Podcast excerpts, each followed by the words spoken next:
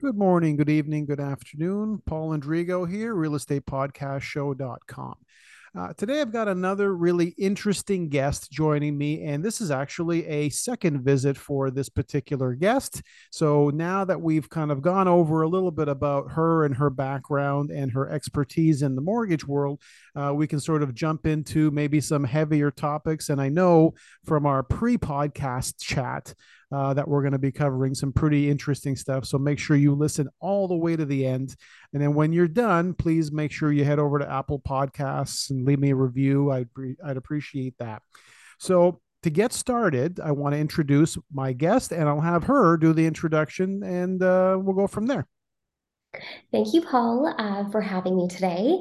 Uh, my name is Rakhi Dhingra. I am the broker of record for Mortgage Savvy. Um, we started Mortgage Savvy seven years ago um, in, in sort of the mindset to help Canadians and sort of households view their mortgage as a wealth building tool. And through the acquisition of real estate, build a wealth building portfolio that will help them achieve their long term goals to support their families. Wonderful. And again, obviously, because of the fact that I am very, very interested in making sure that the people that I have on this podcast are, again, people who have been around long enough and i'm not talking about you know not everybody has to be a 20 year veteran. Um, i've been doing what i'm doing for 23 years. I'm not saying that that's a guarantee that you'll uh, you know be the right person to to to guide people but for me it's very important that i have people on here who are giving very balanced advice and of course specific because people do need when they're looking for experts when they're looking for people um, in in positions like ours they're looking for leadership. They're not looking for um, again you can get a thousand opinions. If you go to any holiday party or any uh, friends get together you're going to have a hundred conversations happening probably a lot of them about real estate. Like it or not that's what happens at every family party and and maybe like yourself when you get the questions about all that stuff um, you know you want to be able to give them the right direction and of course you know try to lead them uh, to the place where they make a decision that is best for them as as much as possible. So let's talk about a little bit about the, um, as you said, probably the hottest topic going right now. Of course, COVID, uh, you know, pandemic. Of course, that was the big topic, and of course, it still kind of is. Um, but of course, mortgage and how it's changed from 2020 to now, I, I would say that's probably a lifetime worth of. Uh, turbulence that's uh, been put, sort of jumped jumped into your lap, I'm sure, right? Absolutely. I yeah. often will say that anytime you turn on the news or you're, you know, reading an article, top of mind or sort of a hot topic these days is mortgages. Yeah. And what's difficult is deciphering the truth from the mixed messages we're receiving. And I would completely agree as well that it's so important that when you're leaning on an expert for advice, you're ensuring that they have the relevant experience I created Mortgage Savvy seven years ago, but I am coming from over 20 years in financial services. I was here when we saw the shift in 2008. And actually, that is when I purchased my first property. Did you really? Absolutely. That's an interesting side story. Uh, yeah, we, we bought our house, uh, we bought a house um, in 2007, the year before all that. So um, let's just say we were probably both equally scared uh, uh, you know, around 2008 for various reasons. Very similar to the environment we're we're, we're seeing right now with yes. buyers as well. True, you know, whenever buyers sitting on the sidelines, and I've often said it's there's opportunity to go against what everybody else is doing. If everybody else is waiting, that may be the opportunity to act. Yeah. I did so, and it was the best financial decision I ever made. Yeah. And that is what created that inquisition and sort of interest in pursuing a mortgage brokerage or you know building out a wealth building strategy for clients because i had done it for myself and i was able to break it down. And that was a gift and communicating that to one client at a time is what built what i refer to as advocates which are my clients that have continued to support through referral business. But there was opportunity in 2008 while nobody else was purchasing. We had seen a shift in market values. I took a long-term sort of focus with my first purchase and bought my forever home. Hmm. eight years later i was mortgage free because as we all know the market did rebound. Prices continued to increase and i was able to use that to my advantage and continue to acquire additional real estate and manipulate my mortgage to to kind of support my my life goals that's again those are the best stories as far as i'm concerned whenever we're talking about um, you know and again I, I this is why it's very important that when i'm dealing with people who do what you do um, my opinion and i'm not an i'm not any kind of an expert on mortgages. I just know how amazing it feels to help people get mortgage free so that's the that's the one thing that I've done probably more than anything else I've done. There, there there's no awards on my desk about that, uh, and I don't need any because I I'm in the room when I see them get that discharge statement, uh, or or just basically waking up the next day and calling me saying, you know, the the the weight of the world is off them because of course uh, in some cases they were coming from a place where they were overpaying or uh, you know, just maybe in too much of a house or, or, or again, financial difficulties. Again, stuff happens to all of us. Uh, again, no, no, no one's excluded from that. So the fact that again you're talking about getting yourself to that mortgage-free state in less than ten years, uh, that again, that's incredible. So you've obviously got a game plan, and that's that's that's I think going to be the thing that when people reach out to you which is hopefully what happens after these podcasts, um, you can sort of say, listen, here's, you know, pretty much the game plan like that, that, that you went through. Now, now, do you, um, uh, do you have any specific things that, that you would say stand out, like any top one or two things that uh, you remember from those eight years? I will say we were in an environment where rates were reflecting higher, and we had a question mark on, on what the market was going to do, and people weren't buying, and that was opportunity for me. I do think I had balanced my decision in some facts. We were going, we were going to continue to see immigration, and purchasing in Toronto and the GTA provided me with that degree of stability that as a thriving sort of urban center that market values over time would continue to grow.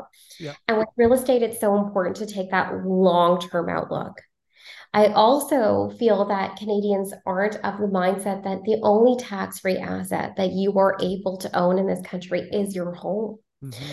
And it's important to understand that we don't want to necessarily be tied to our mortgage that's usually our largest liability, but that there are smart decisions we can make, regardless of what the interest rate environment is, in making smart money decisions to focus on a goal of being mortgage free. Mortgage free isn't necessarily just eliminating that debt, but it's also a sense of freedom that you yeah. are now in the driver's seat, uh, the driver's seat on creating a life by design. And I think that's the key thing. Anybody that does follow me will see that through these shifts, I've been able to maintain lifestyle, be able to provide for my daughter at a level, and it's educating clients with this information, helping them understand that purchasing an investment property allows them to write off the interest component of a mortgage.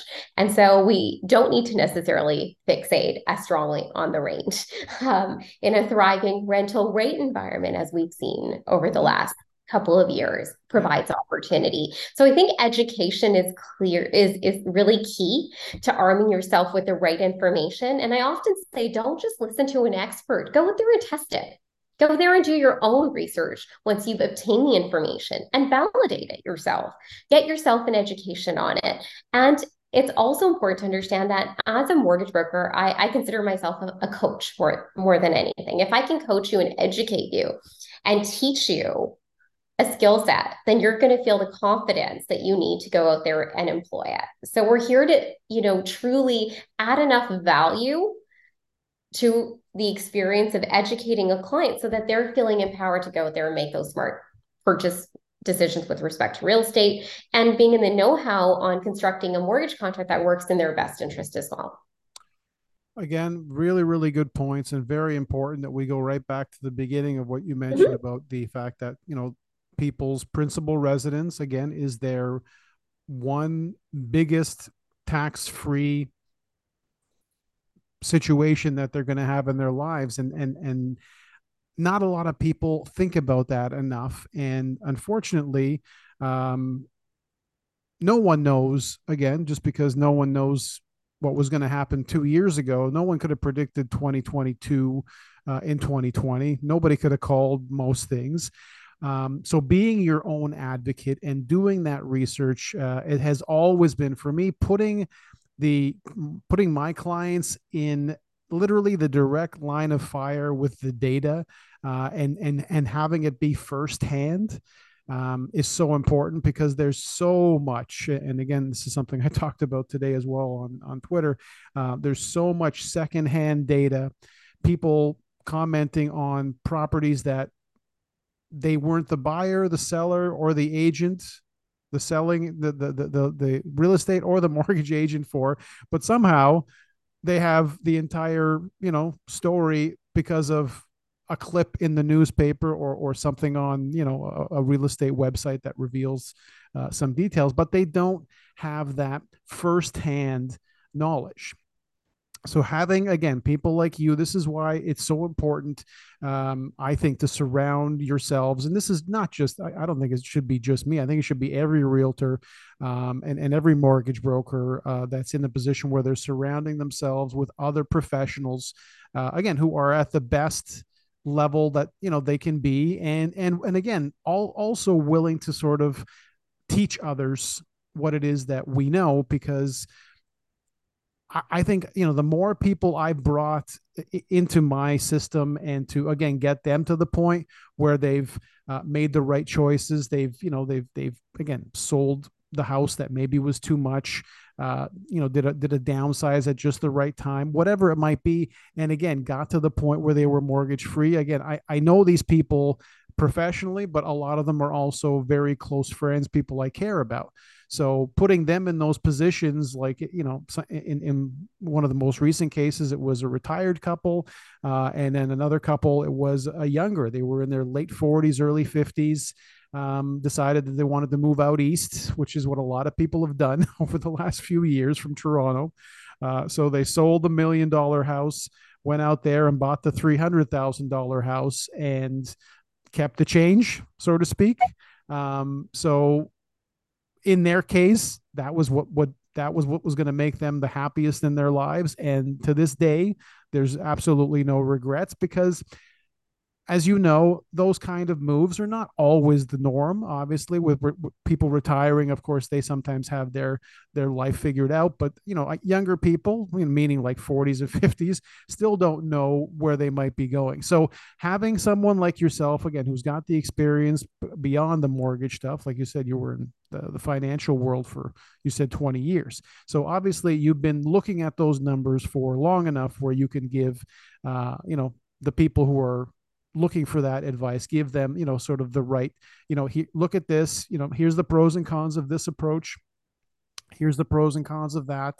Uh, and then of course you know lead them to the decision because they have to make it themselves because they're the ones signing those documents. And, and those are very you know stressful documents to sign. I remember way back from my first mortgage uh, you know application and all those forms. It's like what am i signing? Is you know, am i signing my life away? Uh, and that was the joke at the time and, and they don't say it as much but i'm sure it still feels that way to people. So it does. Yeah. and a very simple method. It's understanding and starting with what you want your life to look like and moving backwards. Usually in my initial consultation with a client i'll often say I understand that you're looking to purchase a home and we all have a list of must-haves.